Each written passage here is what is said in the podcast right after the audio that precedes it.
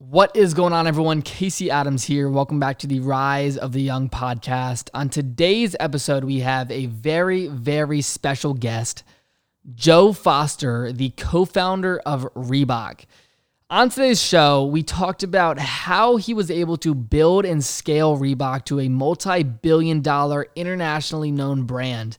And it's fascinating because he's 85 years old. He was born in 1935.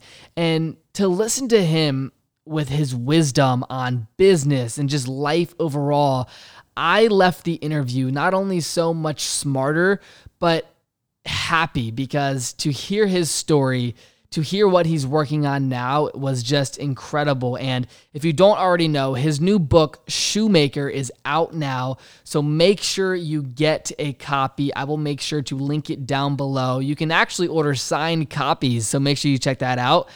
But before we get into the podcast, please share this episode with a friend. This was one of the most incredible interviews that I've ever done. And I'm sure you are going to love it as well. So please let me know what you think. Shoot me a DM on Instagram at Casey. And remember, leave a rating and review on iTunes. It means the absolute world. And with that being said, enjoy today's podcast with the founder of Reebok, Joe Foster.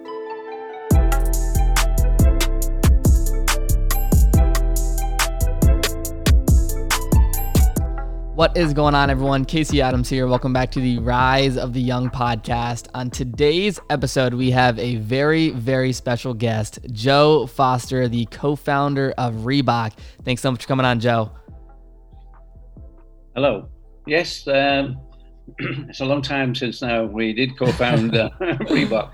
But uh, of course, uh, writing the book has brought back a lot of memories. Absolutely. And, uh, and, it, and it's been good to do. Totally. So, Joe, first off, I, I, it's a pleasure to have you on the podcast. I've been looking forward to this for quite some time, and you have quite the the story and the journey. But I, would love to just touch on the book first. I know that we talked about it before we jumped onto the podcast. Your new book, Shoemaker.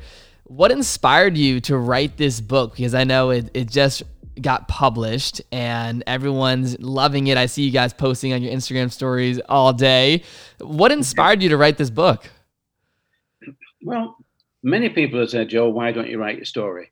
Um, and I, uh, I sort of retired from active uh, participation in, in Reebok in 1990. So it's a long time, and it's about 30 years ago. But I started writing this seven years ago, and the reason was that uh, so many people said, "Why, why don't you write your book? It's, it's a good story."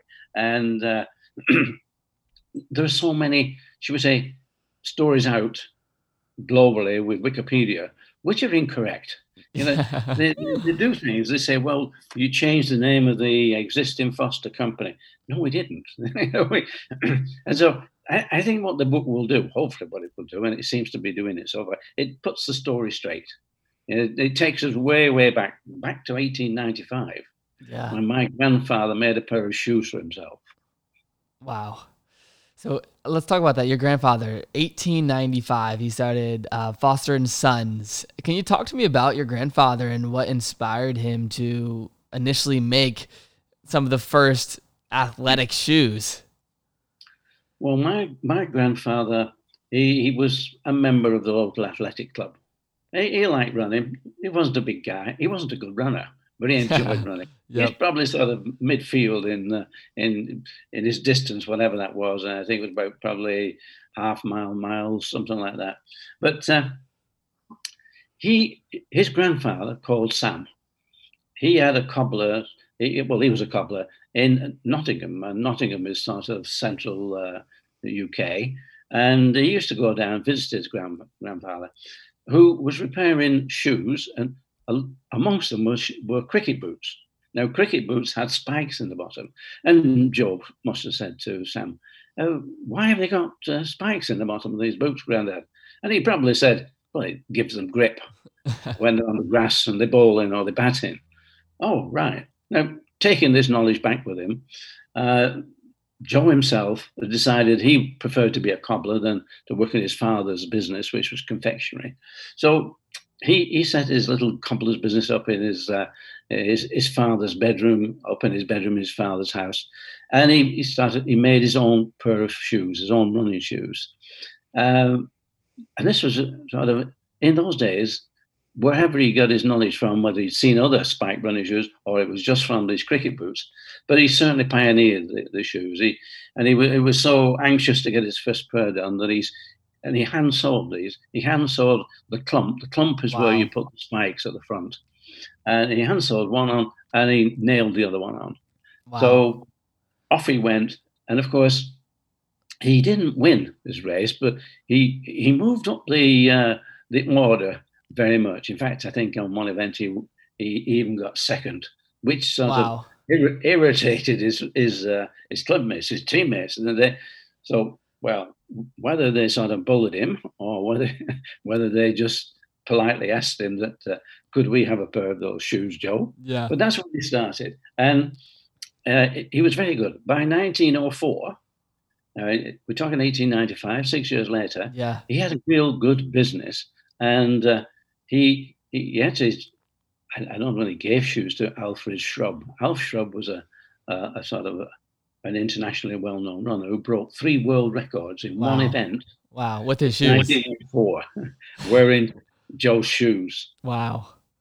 And he he went on from there because he learned very soon that uh, you've got to have influences, and if you give shoes to the right people, for him, it, it would influence other people to, to buy them and wear them. Yeah. Um, of course, we had a World War One intervened in his business when he started to um, repair army boots for a while. Yeah. But back then, then his his belly pop was uh, the 1920s. In 1920 itself, he he had an arrangement with the Olympics, and he supplied the Olympics in Antwerp. All the teams, he supplied all the wow. teams. So way back then. Yeah. and then, then we go on to 1924, where he had uh, two people. Where, well, he had lots of gold medals, but two in particular. One was Eric Liddell, the other one was Harold Abrahams.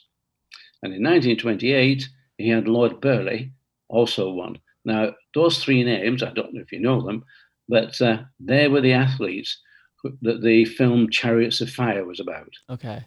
So he actually made the shoes for the guys they got going, and those guys are immortalized now in, in that film Chariots of Fire. That is amazing. that is quite the story there.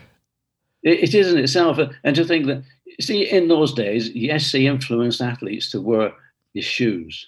Yeah. But today we've moved forward where you need the same influences, but now because of, well, because of technology, yeah. everything has moved on. And these influences now are influencing the uh, sports product to become street. Yeah, totally. Once they become street, they become fashion. Yeah, yeah. I mean, and you know, we're talking a hundred years ago when your grandfather started this this first sneaker, and then you and your brother, when you guys started Reebok, to starting it and continuing the heritage to becoming the number one sneaker brand in the world. I, I, you have such a journey that you've been through, but when you guys started, like, what was the goal when you started Reebok? Because I'm sure you weren't saying, "Hey, I want 80% of the US to wear my shoes and to be a multi-billion dollar global brand," or was that the goal? I, would love to just hear some of the early inspiration of when you guys started Reebok. Why wouldn't that be a dream when you go? however, however it, it doesn't work like that, does it really? Because totally. you, you can see into the future only uh, if you've got a crystal ball, and even then, yep. you're, very, you're very lucky if you can come out with an answer. So everything is done step by step. Our, our problem was for Jeff and myself. We um, we joined the uh, Foster company early on. I had 12 months only in the company before we went to national service. National service it's compulsory in those days, and there's two years. In 1953, both Jeff and myself went into uh, the forces. We came out in 1955, much wiser, much sort of having oh, yeah. the freedom, you know, no mother, no father. You've got to look after yourself. You learn an awful lot. Yep. And we came out and, we came, and we're horrified to find a failing company. They, they were just going nowhere They were still making the same shoes that grandfather had made in the 20s and 30s, and they hadn't moved on. They had no marketing plans. They, they, they had no salesmen. They had no design teams. They just continued to make the same shoes. And, and we were horrified. And it, try as we, we did, and we did, we tried hard come on, we've got to move this company along. We, Adidas, look at him. Jeff, Jeff was in Germany and he had seen Adidas and Puma and, and he'd seen yeah. how they were progressing. Ah, where were we going? Nowhere. So, out of necessity, uh, we said, we, we've got to change. My father said, look, this company is going to be yours when I'm gone. Oh, well, look, look, Dad. We number one, we don't want you to go. But number two is this company will be dead long before you are. Uh, and that's the truth. So yeah. we couldn't we couldn't make the move though. But really, the the problem was they didn't really get on with each other. A bit like Adi Dassler and Rudy Dassler. Rudy left and set up Puma. Yep. And that, that allowed both companies to grow. But they just fought, they feuded, and nothing happened. So in 1958, we did. We young, indestructible. We could do anything. Yeah left the company and set up our own company to make uh, make our name in, sports shoes. And we started off as Mercury Sports Footwear. And so okay. along the journey, we found we couldn't use the name Mercury because you have to register it. Yeah, yeah. Otherwise, otherwise, anybody can jump in there and start making shoes yep. called Mercury. And, and that in itself is a fun story. It's in the book. Uh, and we ended up uh, with, with Reebok. Why Reebok? Well, in 1943, think about it, it's a long time ago.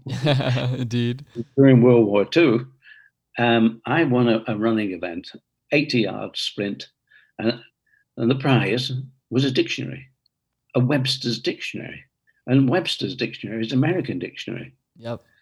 And we had to we had to find a new name. And I'm leafing through this, I, and I, I like the, the, the letter R. I thought that's good, strong um, letter to start your, your name with. And leafing through, I came across the word Reebok, R W E B O K, a small South African gazelle. Well, hmm, we're a running company. Um, yeah. Sounds pretty good. That sounds fits in quite nicely. So, and and although an agent had said, "Look, you, have got to you've got to give us at least half a dozen names because when you put them through the registrar process, you, will find a lot of them are registered." But this one came out. Yeah. However, eh, they they put it into the in part two of the register. Reason why they put it in part two? He said, "Well, if anybody comes to me and says I am making uh, running shoes out of Reebok skin, I can't stop that." So for 20 years, we were in part two. But after 20 years, yeah, he came back to us and said, We've moved you into part one because Reebok now is a shoe. It's not an animal. yeah. I love that. What were some of the lessons that you've learned that you'd want to pass on to entrepreneurs today through your through your journey with Reebok? Because you guys have accomplished you guys accomplished so much and continue to do so but it, it, there's so many lessons that I'm sure you've learned along your journey that I'm just so fascinated by because I I grew up playing hockey. I would wear the Reebok skates, and then I was wearing the zigzags back in the day. And it, you guys have just such a monumental brand. But what are some of the lessons that you'd want to give to an entrepreneur today through your not only 85 years of life, but through building Reebok? Well, I think you, have got to start with uh, in in those early days, athletics was a, a, very small sort of business in the UK. The big business was football or soccer, yeah. if you want to call it that way. That was a big business. That, that was the one that influenced a lot of people. It was a spectator sport, and so many spectators, uh, plus so many people used to participate. Athletics, no, a bit more refined, not as much. But in America, every university, every college had coach, and coach was God he, he you know, you you, yep. you went to college because you were a good athlete, not because you were that academic. Yeah, the the athlete, the sports side was very important. But in 1968, I went across my first NSGA show in Chicago, cold, really cold. But uh, that was my first one. Met a lot of people, and they said, "Where do we get your shoes from?" And I said, "England." Said, New England? No, not New England. England. oh, well, mm. so they would have bought my product and that would have been okay. but unfortunately, uh, I needed a distributor. I needed to get the shoes in. It was 1979, and that followed uh, the design. We had a design of the Aztec. The Aztec got five stars in Runner's World. Wow. Runner's World was driving that market, and Runner's World drove it from a small business to a, massive business, the, the Runner's Market. When you got five stars, that was the key. So if you say, what is your lesson for anybody? Keep focused, keep trying, don't give up. You've got, but you've got to seize the opportunity when it comes. And actually, looking around, you've got to recognize that there's an opportunity there. Uh, if, you don't keep your, if you don't recognize anything, you won't make anything. But you've got to recognize it. And so spotting the opportunity is probably the most important thing. And then you've got to keep with it. Plus, you've got to have passion. You've really got a passion, add passion with it. When we picked up the name Reebok and took this to the registrars with all the others, and I said, look, this is the one I want. because we've got to be in love with it. Yeah. It's got to be what we live every day for. And so these things work for you. So, and it's your luck. There's a lot of luck there. The running market being at, at the time when yeah. we were there starting. So recognize your luck. And I mean, today is so much in technology. And I yep. think that's there are so many opportunities now in technology, and now we have COVID nineteen. Yeah, uh, it's it's forcing that technology. It's probably probably moved on ten years. Totally would have done if we'd had no COVID, and it's going to go more. Yeah, it, and it's brilliant. So uh, that's what I say to people, entrepreneurs who are looking around. Keep looking. Yeah, keep focused. Absolutely, and when it comes to your passion for Reebok, when when you when you guys were starting to really scale globally, what were some of the I would say strategies you used back then that led to a worldwide global brand? Because not many businesses not only get to that level, but I'm sure you've had some critical moments when it comes to going from a, a smaller brand to being recognized globally. And what would you say that moment was? The obvious moment was aerobics. That was it. And, and the person there was Angel Martinez. And he, he was the guy. He uh, he was a tech rep at the time in Los Angeles. Uh, we were doing nice, do good business with the running business. But um, his wife, Frankie, she was going to these aerobic uh, classes with her with her girlfriends. And they, she was coming back. She was brilliant. I love this, great stuff. So he thought, hmm, there must be something in this. And uh, he joined in one of the classes. Uh, and what he found is the instructor uh, was wearing sort of uh, tennis shoes or running shoes. And uh, half of the class were doing the same. The other half had no shoes at all. So, light bulb moment, he had it. Why don't we produce a nice, soft, glove like shoe for, for this, this aerobics exercise, which was to music? And so he went over to see Paul Fireman, who was operating the, the USA distribution. And Paul, Paul said, no, no, no. We, you know, a few girls dancing around in shoes. we we've got a good business with this, uh, with the running shoes. We're doing very nicely. We don't need that. But Arnold was a bit more persistent and he went round the back, knocked on the door of the production people and sort of talked them into, into them producing for him 200 pairs, which he distributed in Los Angeles, all those uh, uh, aerobic people. and this was picked up because wow. this was the first time women had had a shoe, a sports shoe specifically wow. for them. Reebok were doing nicely, but Reebok were not known like Adidas, like Nike. They were known to be male, sweaty. Well, this was for girls. We beautiful glove leather, nice. Yeah. Okay, glove leather, anywhere else in the world would have been out of business. but yeah. down there in California, the girls loved it so much they didn't care that those those first shoes just fell apart yeah. because glove leather doesn't really stand up to uh, wearing it as a shoe. Oh well, that that became how can we say we, we got over that one. Uh, the different tannage, different leathers, and we still had the same nice soft feel. Uh, but it just went street. The and you had Sigourney Weaver. Yeah. Uh, uh, wearing them in Aliens, and uh, who was the other girl in the Emmys? Um, I've got, I've got, I've got GNC, I've got Linda Evans here. Yeah, yeah. Not many. All of a sudden, the the stars started wearing the shoes. So we didn't have much of a strategy. And what was happening is that all of a sudden, Reebok got pulled along, became the woman's shoe, and and, and as such, all the women wanted, love this shoe. Yeah. We, we then moved into tennis as well, and uh, Wendell Niles, who was uh, who was well known in, in California. He, he he knew everybody in, in Hollywood, Yeah. and he got us into a pro celebrity event in Monte Carlo, Okay. which was the uh, Princess Grace Foundation, wow. and then that and you know who doesn't like to go to Monte Carlo? So uh, all these people were invited. Uh, John Forsythe, Roger Moore, uh, Sean Connery. There were so many Yeah. the stars used- to come along. So the whole thing became glitz. We, we became part of Hollywood. yeah.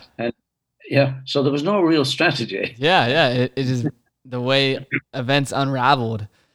It did. It just unraveled. It it, it ran the company. Yeah. Uh, we went from uh, from nine million dollars revenue to thirty million dollars revenue to ninety million dollars revenue to three hundred million dollars to nine hundred million dollars in successive years.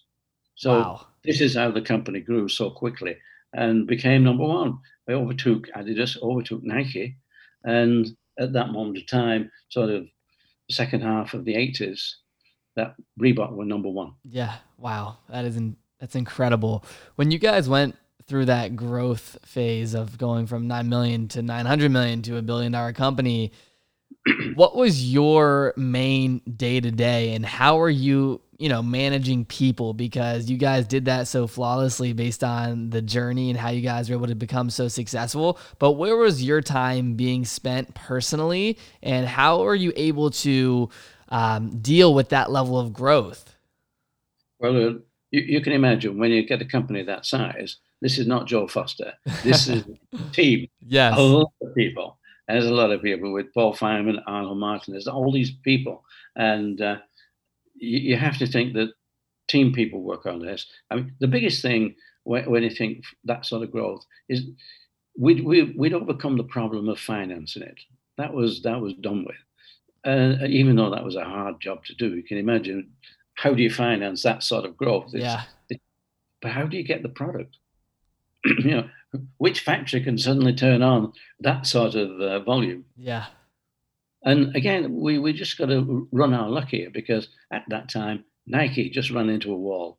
They, all companies seem to just stutter and Yeah. lose something. And Nike lost quite a lot. They had to pull out of a couple of factories. And and so Reebok managed to do that. So I mean that's that's that's the sort of timing you can't organize. Yeah, totally. that just has to be your luck. And we had a lot of luck with that. For me, by that by now, I I would I've really gone into international, and I am traveling the globe probably three times a year, building the international distribution. Wow. So I was putting on different countries, uh, wherever they were around the world, and I I travelled an awful lot. wow. I, I spent quite a bit of time in America, of course, because it was important. Yeah. But what was really important is that we had Paul Fireman concentrated on America. Yep. And the minute you take your eye off the ball, is the minute you lose it. So we we really needed uh, Paul to, to keep the focus. His focus was to build up the USA market, Yep. and the rest was easy for me because the USA market itself is such an influence for the rest of the world totally. they, they all look to America. And so it made, made, made my job very easy. Uh, I had to go around there just selecting people. yeah, yeah. When it comes to um, working with Paul, how did you guys meet? What was the story there? Well, that was back in 1979. Um, we had just got the Aztec uh, for 1978, we actually produced that for the Commonwealth Games in Edmonton, and it did really well. We got some really good gold medals out of that. And so in 1979 NSGA, uh, that's in February 1979, we had the we had the gold range as part of center part of our uh, offering, and uh, Paul at Kmart as well came along to sort of say, look, we we'd like to have your shoes, uh, but also Paul came along. so I had these people, and what what I did then is, of course, we went on from the show, and I, I came back to the USA in May of 1979. Um, went to see Kmart. He was willing to give me an order for 25,000 pairs. Uh, our factory in Bolton couldn't handle that. That was yeah. not yet. But I, I knew that that would be the situation. Once we started uh, selling shoes in USA, we would need to uh, find more production. I'd already found out with Bata. Bata would make shoes for me, and I was already talking to people um, who represented the Far East production in, in South Korea. So we had that all fixed because also came out, the, guy said, yeah, well, 25,000 pairs, but we need them cheaper. We need a better price. so, okay. So I left there and went back, went, went across to Boston to meet up with Paul Fireman again. And Paul, he, he, he really wanted it, but he said, Joe, we really need that five stars that Runner's World could give us. And I said, no worry, Paul. I'm sure we're going to get five stars we spent well, I had to go back again, and it was August when the issue came out, the Runners World issue came out, and I phoned Paul midday for me, about seven o'clock in the morning for Paul. And I don't think I got him out of bed, but he, he, was a bit dozy. Yeah. I said, and I said, Paul, Paul, go down to the kiosk and uh, get one of these Runners World the first as soon as you can. It was about an hour later when he came back, and he called back. Said, Joe, he said, Aztec, brilliant, five stars. that was it. I mean, it was like, yeah, somebody in the golden key. We had it. He said, but not only that, your other two shoes, they also got five stars. Wow. And one was a spike, and the other one was racing shoe. So we had three five stars. So there you go. There's the key. Wow. And and and, and that's what really started Paul off. That is amazing. And, and and speaking of that, I believe Paul was CEO for 26 years. Is that correct?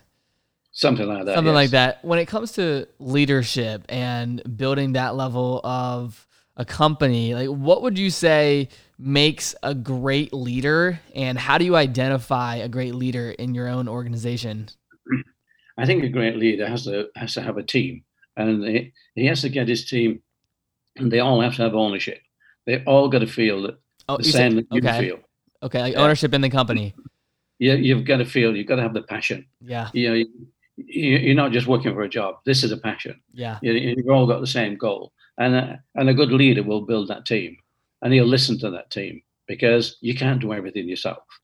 In fact, you know, totally taking one step back. I was once told that uh, if you're the boss, you should be doing nothing. The other people should be doing it, and you should be free to listen, to learn, and to help. Yep. Um, you know, you tell people, look, don't bring me problems, bring me answers. And if there's if we've got two answers and we need to decide, then we'll get together and we'll decide.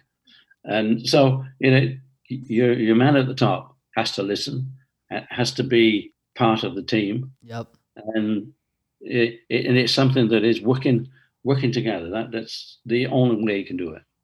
I love that. Um, speaking on something you brought up earlier, just competition in business when it comes to you know you guys are going head and head with Nike and Adidas and all these massive brands. What was your experience with competition and how do you stay ahead of competition in your business? Well, whilst we were there, I, I think this is one of the things that we we probably didn't take enough care of because the business was running us, yeah. and we were growing that fast that uh, we didn't even think about uh, Nike or Adidas. It was how do we how do we produce this many shoes? Yeah. How, how do we keep on doing it? How can we keep? Uh, and, and it was pulling us along. So I think staying ahead. I think that's one of the problems really why Reebok is not as as visible today, because I think they we, we forgot at that point that we, we needed to move on. And you know the company is well respected; it has good business, But uh, when you compare it now to Nike and Adidas, it's just it's quite small. but uh, I mean, it's still a big business. It's totally. still in the billions. yes. Got it. But, that makes sense. Yeah. When it comes to, I know, um, like for example, doing these different influencer celebrity brand endorsements with Allen Iverson. Um, I know that was a very prominent moment for Reebok as a brand. I actually have a, a basketball signed by Allen Iverson, but I, I, wanted to bring that up. Like, what was the importance of doing um, like high level deals with someone like Allen Iverson, and how how impactful was that for the business? Well, I think I think you just need to look at this. We also had Shaq O'Neal, yep. and uh, yeah, what happens is these are the influencers.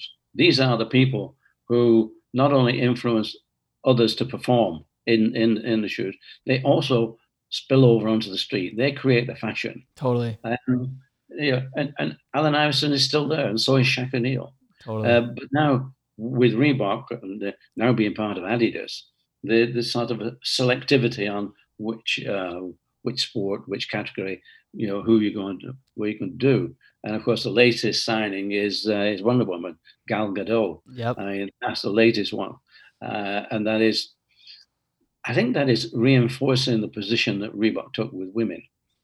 That uh, the uh, Ariana Grande. Yep. Uh, again, you know, there's another, uh, and um, um, Gigi Hadid.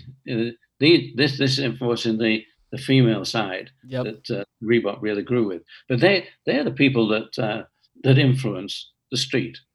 Totally. And that's where, that's where the volume is, and and that's when um, you are sports driven companies, but you're fashion companies. Yeah. Uh, yeah. And Adidas and Nike and Reebok are fashion companies now. When when do you think that change took place? Because I, me as someone, I'm 20 years old, and I totally agree with you. Where it's like you see the hottest Nikes or the hottest Reeboks or whatever it is, Adidas, and it's a fashion statement at the end of the day, right?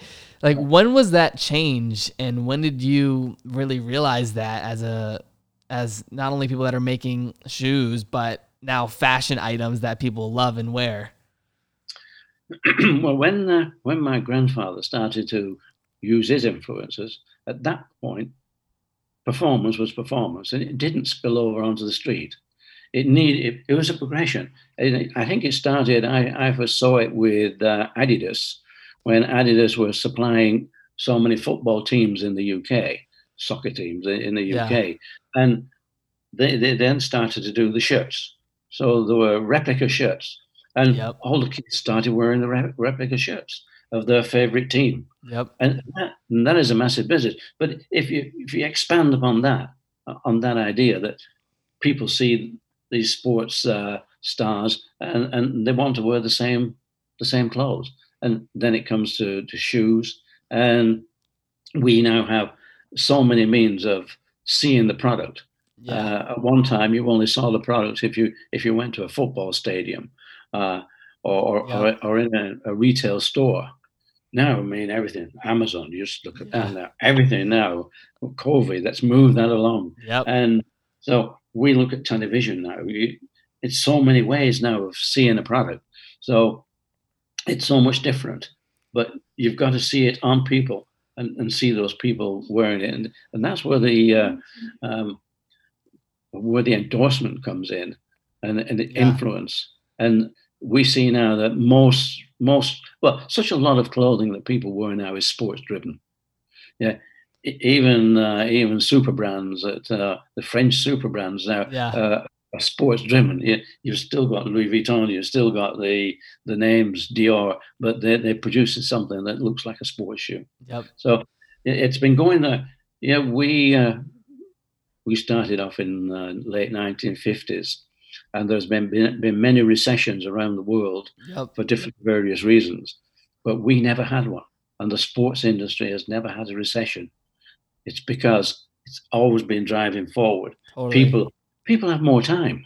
yeah, yeah. You you've got other things that uh, yeah.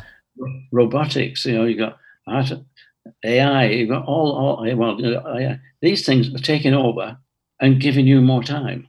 And yep. as people get more time, they they want to participate more. They want to do more things that uh, are, are sports driven. Yeah, no, I love that. Um, I have two more questions before we wrap up, Joe. And one is just, you know, you're talking a lot about just other topics as well, AI and Amazon and e-commerce, and you're you're such a sharp thinker. Like looking into the future, like where do you spend your time now, and what are you excited about right now during this point in your life? Well, I spend my time, I used to spend my time traveling because although, although when I retired, I said, look, this is it. I'm so tired of being at 50, at 30,000 feet and traveling all the time. Yeah. Uh, but I, I travel a lot on my own. And, uh, and, and I've, I've said since retiring that don't give me a ticket. I need two. I did. Yeah. I, am not traveling on my own anymore. Yeah. but, uh, I, I, I do travel well, me and my wife, we travel through Europe a lot. We drive into Europe because I have so many friends there. Yeah. You know, France, Germany, Italy, uh, Switzerland, and we, we Greece. We spend time with these people. It's nice to sit down, relax, have a drink, remember the good old days. totally. so that's what I do with my time. I love and, it. I love it. Um, last question before we wrap up here. One of them is what does success mean to you and what do you want the legacy of Reebok to be? Uh, well, the legacy of Reebok, I think that uh, we, uh, I'd, I'd, love to see Reebok being accepted. I think it is already accepted as a major brand Absolutely. and a major player. Yeah, uh, not only in performance, but also in fashion and street. So for, for the brand, I think that legacy is there, and that's what I love to see. The other thing for me is I'd like people to enjoy reading my book. Absolutely. and, and, and, and enjoy the journey that I had and the adventure. Some sad, a lot brilliant, and something you you you, you can't relive because it's so unique. Absolutely. And for for everyone listening today, your new book, Shoemaker, where is the best place that people can buy this book and read it? Because I know I'm excited to read it and I've been seeing you guys post all about it on social media and, and I'm super excited to get my hands on it. But where's the best place that someone can buy your book so that they can read it? Well, it will very soon be available in major sport, in major uh, bookshops and Amazon. But if they want a signed copy, yes, because, because of COVID, uh, they can only get that from me. and we've had, we've had hundreds of uh, requests for that, and yep. we've been something to do it. And that is uh, on our website, which is jwfosterheritage.com. Uh, and it, so, if anybody wants a, a, signed copy, and they can get get it from uh, from the website. Totally. Well, otherwise, it, it's it's it's out now. I think it's out on audio. Yep. It's certainly out in Europe and other places, but um, I think there's just been a bit of a delay taking USA and, and Canada. Totally. Well, Joe, I will make sure to link that all down below. I just want to say thank you so much for coming on the podcast today. It was such a pleasure having you on. Well, it's been fun. It really has. And I thank you very much. Thank you. Yes. Great. Awesome. You got it. Excellent. That was wonderful. Thank you so much for that.